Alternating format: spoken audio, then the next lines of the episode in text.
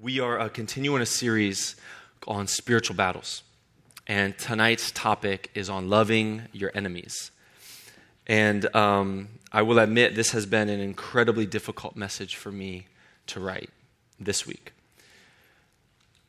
How am I, as a Christian, supposed to love people who can do things like what happened in Texas and Buffalo and Southern California and over and over again? And how am I, as a Christian, supposed to love those who take moments like this and take advantage of grieving families to push political agendas and talking points? and to leverage grieving families for their own power and gain? How am I supposed to love those people? Because I felt really good about this message and this concept, loving your enemies. I felt like, God, I can do that.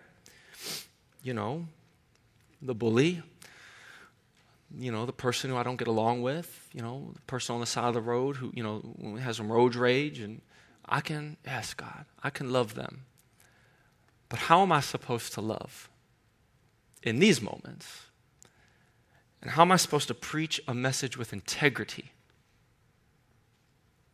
on loving those that you you don't you don't you don't feel love for?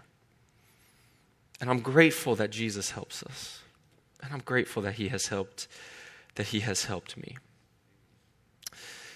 And so we're going to talk about this tonight. We are in Matthew chapter 5. Uh, we are in verse 43. You can turn there with me, it'll be on the screen. Um, we have been in this series taking the Sermon on the Mount to use some of Jesus' most profound and direct teachings to allow them to shape us to help us win the daily battles we fight every day in our lives. Allowing the word and the teaching of Jesus to change, shape, and transform us. So tonight we are in Matthew 5, verse 43 through 48. Let's read this together.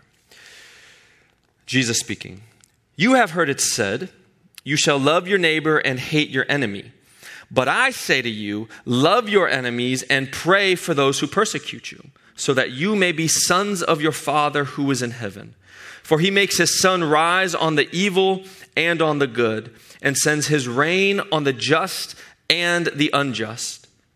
For if you love those who love you, what reward do you have? Do not even the tax collectors do the same? And if you greet only your brothers, what more are you doing than others? Do not even the Gentiles do the same? You therefore must be perfect as your heavenly Father is perfect. Lord, help us as we allow this word to transform us from the inside out.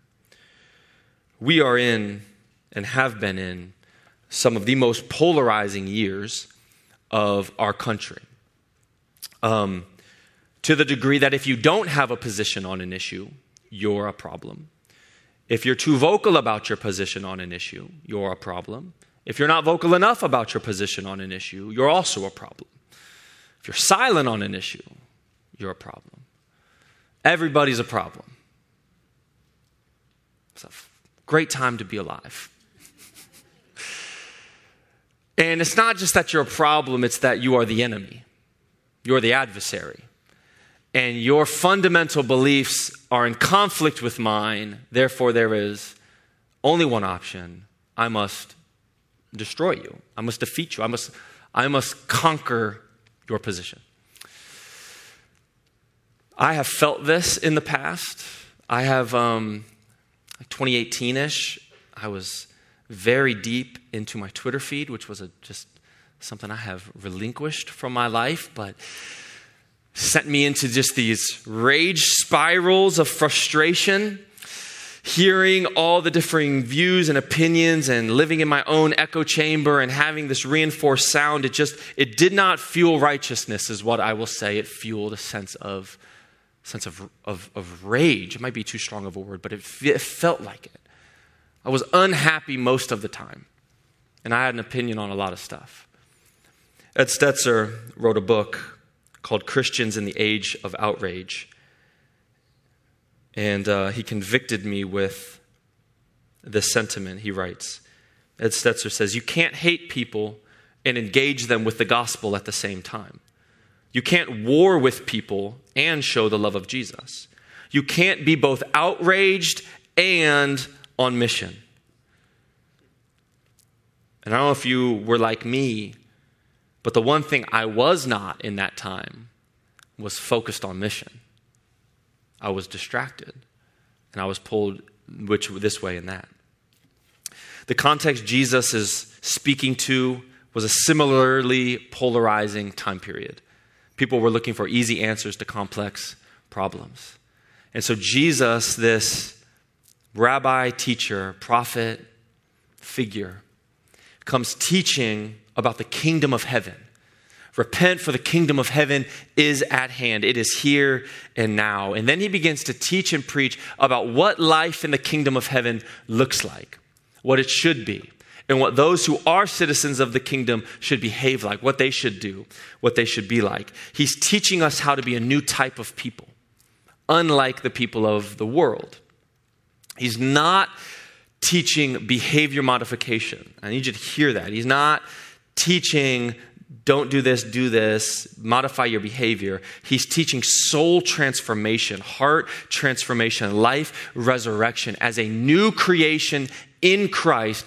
How then do you walk, speak, think, and act? He's taking the letter of the law and prescribing to us the intent. What I mean by that is this In my house, with my three children, we only have three rules. We only, we only we have three rules for the boys. You can ask them what the three rules are. They will tell you the three rules. Our three rules are be kind, honor one another, and listen and obey. Those are our rules. Those are our rules. Could we have a lot more rules? We could have probably a thousand rules. Um, some some good candidates that pop up from time to time in our household. Um, don't don't hit your brother. Um, don't take toys from other kids. That comes up a lot. We don't take toys from other kids. Um, listen to your mother when she's speaking to you. Uh, we could have those rules, but how many of you know we all just look for loopholes in rules? So you said don't throw toys at other kids. You didn't say don't throw books. So I thought I thought we were good, Dad, because you said you, so, and this is all of us. And so Jesus knows this. We could have a thousand and one rules. In fact, they had 613 laws. And what did the Jewish people do? They found ways around them. They found ways to manipulate them. They found ways to make them work for them. And so Jesus comes not to abolish that law, but to now perfectly fulfill it by ministering to us the intent of what a new creation in Christ looks like and how they act. In this section on the Sermon of the Mount, he's making really clear to us that one of the highest ethics in the kingdom of heaven is relationships. So, what has he said so far? Sermon on the Mount, he's given us beatitudes, called us to be salt and light. He confirms the importance of adhering to the law and living righteously. And then he moves on to anger. Pastor Corey preached a phenomenal message on anger. Don't remain angry with each other. Reconcile quickly, even if it means delaying your offering. That's a matter of, of relationships. Prioritize relationships over everything else. Lust and adultery. How we look at other people and how we see them as either objects of my pleasure or as uh, humans with inherent dignity, value, and worth is a matter of, is a matter of, of relationships. How do we see and treat others. He goes on to talk about divorce, matter of relationship. He talks about making vows and how you shouldn't promise something you have no control over because if you do that and it doesn't come to pass, what happens? It breaks it breaks the relationship. Then he concludes this section with these final two on retaliation and loving your enemies. And I actually think they go hand in hand well enough. I just want to spend two minutes on retaliation before getting into our primary teaching on loving your enemies. Jesus is ministering in this moment on retaliation that when you get offended, there is a way a Christ follower responds, and there is a way the world responds. This is the passage, you probably heard it before, where he says, Do not resist the one who is evil, but if anyone slaps you on the right cheek, turn to him the other also. So imagine, just for a moment, because this is a radical teaching at the time. Like, this is a radical teaching. So imagine your first century Palestine. You run a small business, you run a little shop with your family, family owned business. Um, it's under, you're under Roman occupation, so Roman soldiers can do pretty much whatever they want. And the local tax collector comes to your shop. He's a Jewish man you knew. You used to grow up with him. He used to be a friend of yours, and he betrayed your people. He began working for the government that was oppressing you. He comes in as he always does with two Roman soldiers behind you, and he comes up to you, puts his finger in your chest, and demands the tax that you had already just paid the week before. And you say, Oh, I'm so sorry. I actually just paid that. I think we're square. Oh, now sets him off. Now he's yelling at you, demeaning you, calling you a liar, embarrassing you in front of your family, and now he's asking you, you're going to pay twice what I just asked for for your insubordination and insolence. And you begin to beg and say, Sir, no, I'm sorry. I don't have it right now. What, what, I, how am I supposed to feed my children? How am I supposed to keep the shop open? I can't do it. And he winds up and he just slaps the mess out of you in front of your children, in front of your family. How do you respond? How do you respond in that moment? Jesus says, you turn, you, you show him, you show him the other cheek. In other words, you respond out of the side of you that hasn't been offended. And the misconception is that this is a passive activity that Christians are called to just roll over and just take it. Whoever wants to take advantage of you or abuse you, I'm sorry. You just have to take it. But I don't think what Jesus is ministering to us is a passive activity. I think it's an incredibly active one. Because what he's asking us to do is an utterly different response, but to respond in a generous, gracious, life giving way where you don't retaliate, but you respond with something like, Sir, I know your job is hard, and I know you're under a lot of pressure. So I'll pay what I owe you. And can I send some wine and some bread home to you and your family? Would you like something to eat while you're here? Is that passive to you? Or is that an incredible active and involved and intentional response? Jesus is calling us to live in an entirely different way because right relationships, which is what the word righteousness means, is one of the highest ethics in the kingdom of God. So now we have an enemy. Let's, let's pretend it's Zacchaeus, the tax collector. And Jesus says, You have heard it said to love your neighbor and hate your enemies. But I say, love your enemies and pray for those who persecute you.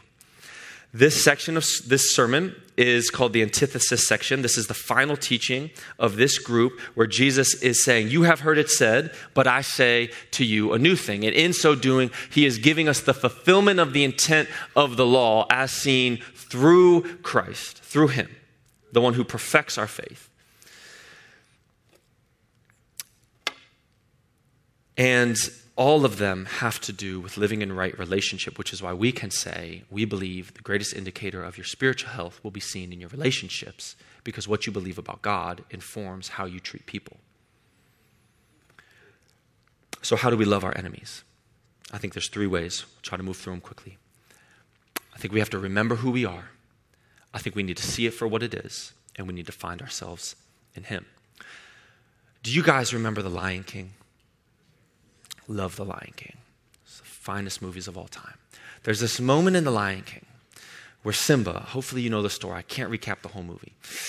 Simba's father Mufasa has died. He feels responsible for it, he, uh, that it was his, his fault. So Simba leaves the, leaves the leaves Pride Rock and runs out, you know, Timon and Pumbaa and does the whole thing. And there's this uh, monkey out there, Rafiki, and he runs into Rafiki, and Rafiki tells him, I, I know your father. And, he, and then he leaves. Simba chases him down. You remember this is one of the best scenes in the movie. He says, You knew my father? And Rafiki says, Correction, I know your father. And then he leads him to this watering hole where Simba has a vision of his father speaking to him. He rolls in on the clouds. Remember this? And Mufasa and James Earl Jones' voice says, You have forgotten me. He says, I have not forgotten you. He says, You have forgotten who you are, and thus you have forgotten me. And Simba goes, Well, how can I go back? I can never go back. And I'm just going to do the whole scene. I'm just going to, this way, keep going. I'm going to sing in a minute. All the millennials are like, we're locked in right now. We're like, yes, I'm watching this tonight on Disney Plus. This is so. Mufasa says, Remember who you are. You are my son and the true king. And Simba remembers the truth about who he is, not just shaped by what he thinks he has done.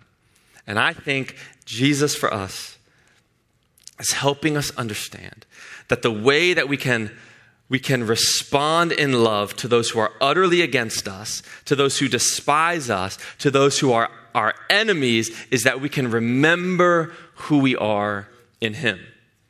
We have to remember.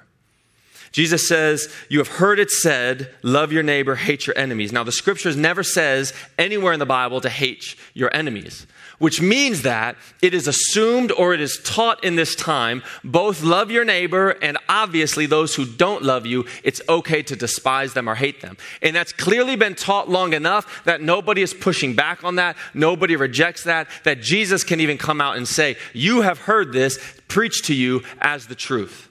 You have heard that it's okay that those who are against you that you can fight against them, reject them, despise them. You can even you can even hate them. And if we're honest, there's a part of each of us that goes like, yeah, but, but can't we? Like, what's so wrong about that? Right? That those who are utter, like, just take people who are utterly against the church. You're in church, you're part of the church. Those who would want to see the church destroyed, you would go, no, we need to fight against them. We need to resist them. We need to attack them. And Jesus says, no, no, you need to love them. Well, that's that's different. So, this teaching of Jesus, it goes utterly against our instincts. Because we have an instinctive bent to say, those who are good with us, we will lavish with love and generosity, and those who are not, we'll naturally resist against. But I think Jesus is helping us understand our instincts can't be trusted in this case. We can't go with what naturally comes out of us. So we're going to need some help because part of this is well, you say love your neighbor, but then what's the question? Who's my neighbor? Right? What's what we all do? Okay, you've given me a command. Now let me let me get the exact rule. Who are the exact people that need to be my, my neighbor? And the best way I can answer that is Jesus is teaching in Luke 10. This is where he gives the parable of the Good Samaritan. And Jesus is asked by a lawyer, What do I need to do to inherit eternal life?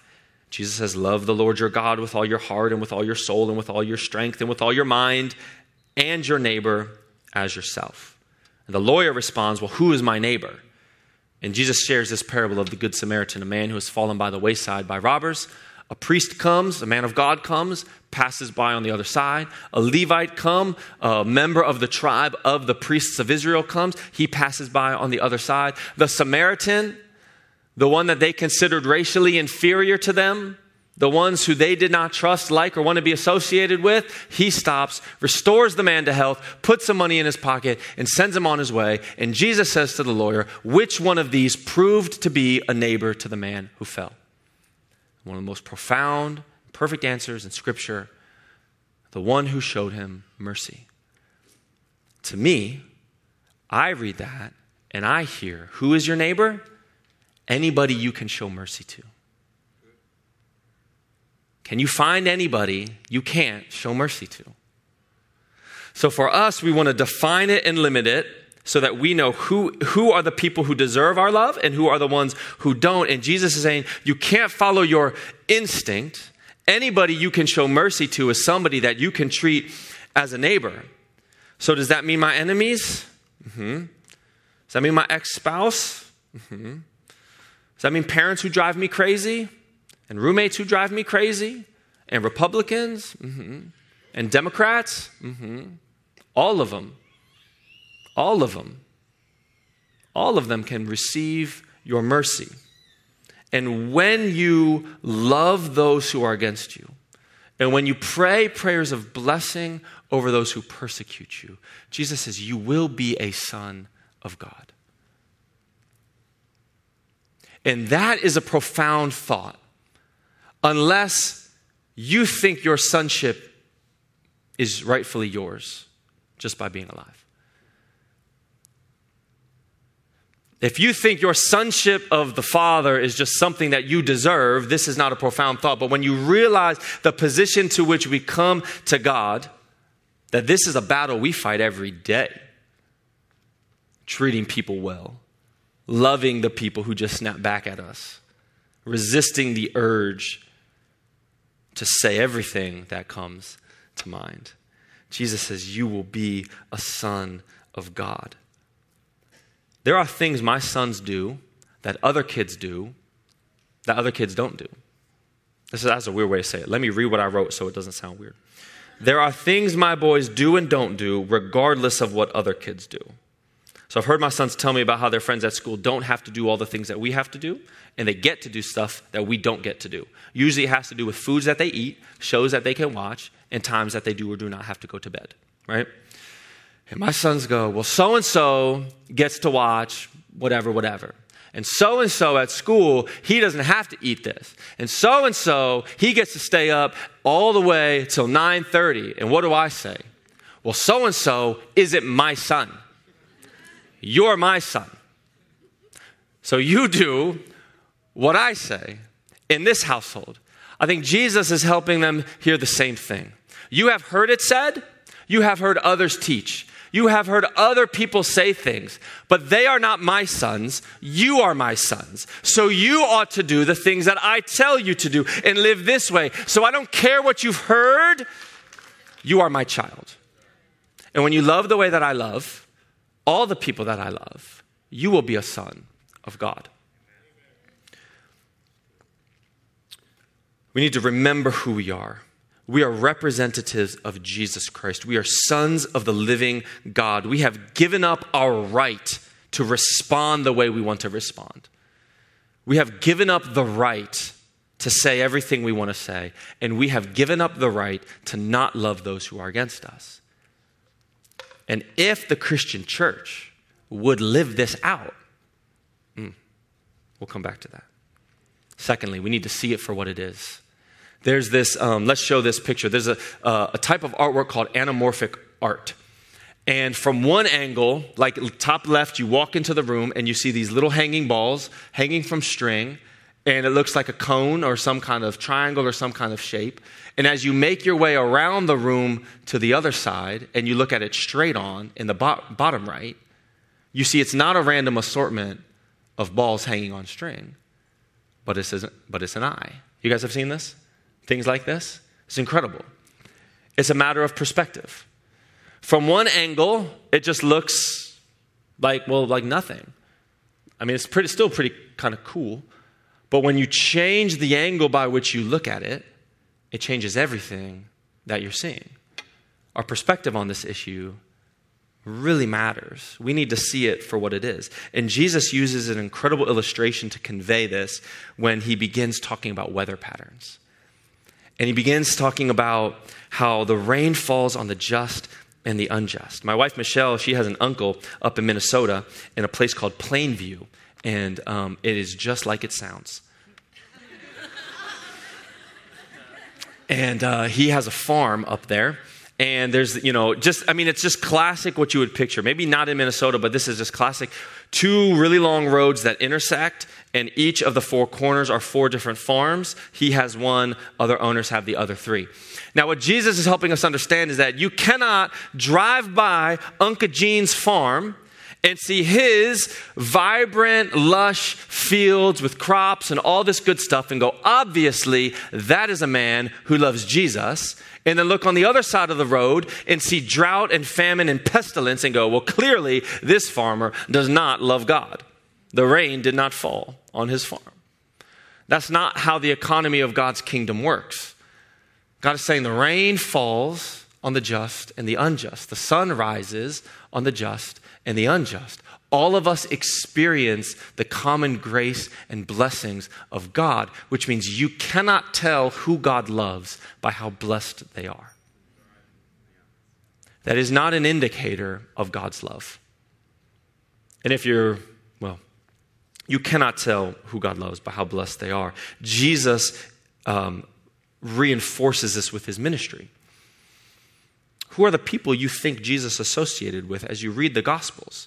It's tax collectors, prostitutes, the diseased, the spiritually tormented, the people, all of us, if you're honest with yourself, go like, I have a natural resistance to that. That's not the people that I'm that I'm drawn to. So we need to see it for what it is. When Jesus is saying, Love your enemies, we're seeing a God who shows his loving grace to all people especially those that we would consider on the outsides, those that we would consider undesirable, those that we would consider by culture standards, not by this house's standards, and not by my standards, but by the sense of what culture might tell us, society might inform us, that there are certain people you disassociate with. We need to see it for what it is. And then we need to understand what is Jesus actually asking us to do to these people. When he says love your neighbor, what does he mean when he says love? Because that would seem to be a pretty important feeling. Because if, because if Zacchaeus comes into my shop and embarrasses me in front of my family and calls me a liar and then slaps me down to my knees, is Jesus telling me I need to generate warm feelings of love and go like, I love you, Zacchaeus. God, you're the best. Man, you are just the sweetest guy. Do you, is that what, does that even resonate? Do we think that Jesus is asking us, with those who persecute us and those who are against us, to just generate warm and lovely feelings? I don't think so. I think he's calling us to do something much more difficult, much more challenging, and something much more long lasting. I think he's calling us to prefer those who don't prefer us to show the agape love of Jesus. That's the Greek word. You've heard it as unconditional love, or it's described as the love of God. It was a word that, that wasn't in use until the gospel writers brought it back into use to use it to define the love of Jesus. It's the love of God. It's a choice that you make on how you will treat people based on their inherent dignity and value in God's eyes and you display that type of agape love actively, not passively, through things that you do, through concrete actions. And for some of us, there are some people where that type of love is really easy. And for others, that type of love is really hard. And Jesus is saying, you don't get any special credit for showing that type of love to people you already like. When I reconcile with my wife after an argument, that is not a spiritual win for me. That is a spiritual tie for me. That is what I am supposed to do. I have a responsibility as a man of God to do that. So I don't get to go like, yes, what a good Christian. I forgave and reconciled and repented. Like that's my daily life, you guys. I do that every day. Jesus is calling us to do that to the people that we can't stand to be in a room with. He's calling us to do that to people who treat us worse than we've ever been treated is to find something within us that goes against our instinct, to see them for who they are and for what they are, and to respond out of a place of ourselves that is not hurt and that is not offended, but to extend the grace and the love and the mercy of Jesus Christ to them. And to do that with any consistency, we need to find ourselves in Him regularly. That's a third point. Jesus concludes this teaching with these very challenging words. He says, Therefore, be perfect as your heavenly Father is perfect. I don't know that there's many more words in Scripture that I've wrestled with more than that line because it even sounds like it almost sounds not biblical. Right? It almost sounds like try really hard to be perfect when the entire narrative of Scripture tells me how imperfect every human is and how ev- even the most righteous among us have tried and have failed. And that's why Jesus is coming as the, as the one who fulfills every good thing in Scripture is so rewarding and so, so majestic and so beautiful because, because I don't have to be perfect because he was perfect. And so Jesus says, now be perfect. For me, that's a head scratcher. The Greek word for perfect is this word, teleos.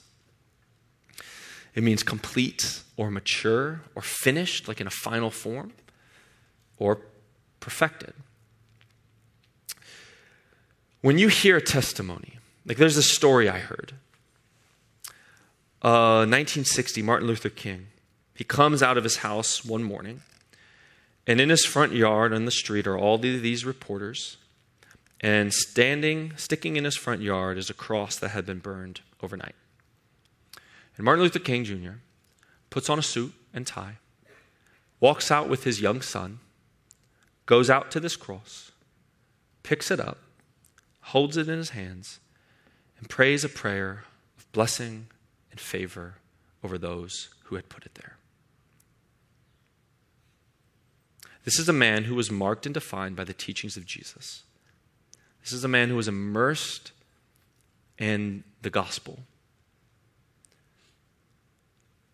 And when you hear a story of a man behaving like that, what words come to mind to describe him? A perfect human, mature,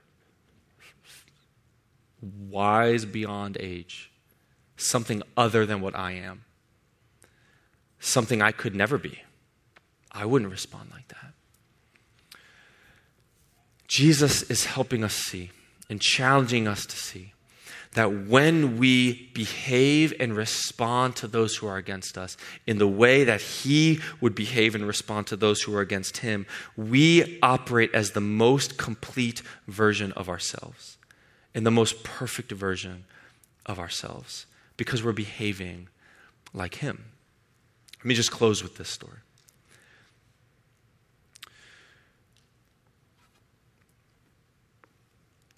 There's a moment at the end of Jesus' life where I think all of his teachings culminate together.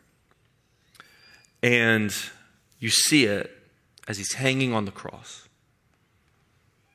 And we know the story. He's been wrongfully accused, he's been arrested, he's been, been falsely tried and convicted, he's been, he's been beaten, he's been drug up a hill, he's been nailed to a cross. And he's hanging there and they're mocking him. Who will save you now, King of the Jews? And he hangs on a cross and he utters these words of prayer Father, would you forgive them? They don't know what they're doing.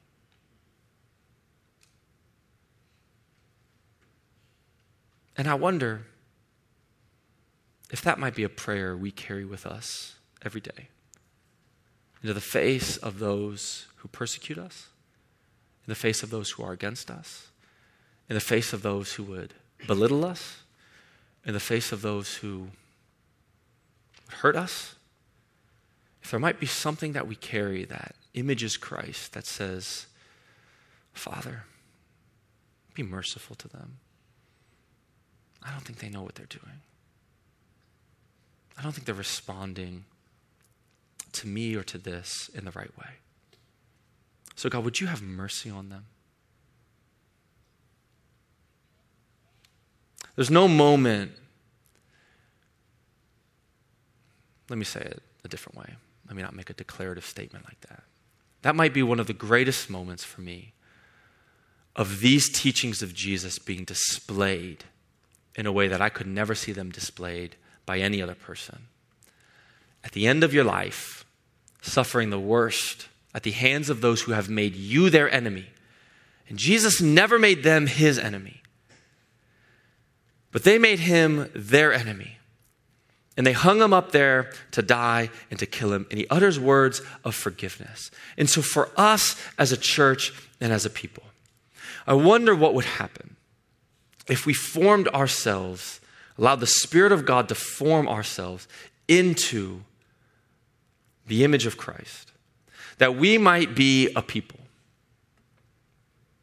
who put our faith and our hope and our trust in the one fully complete human, in the one who is the human that we could never be, that we try every day to be, and yet we can never, we can never fully, fully get it right.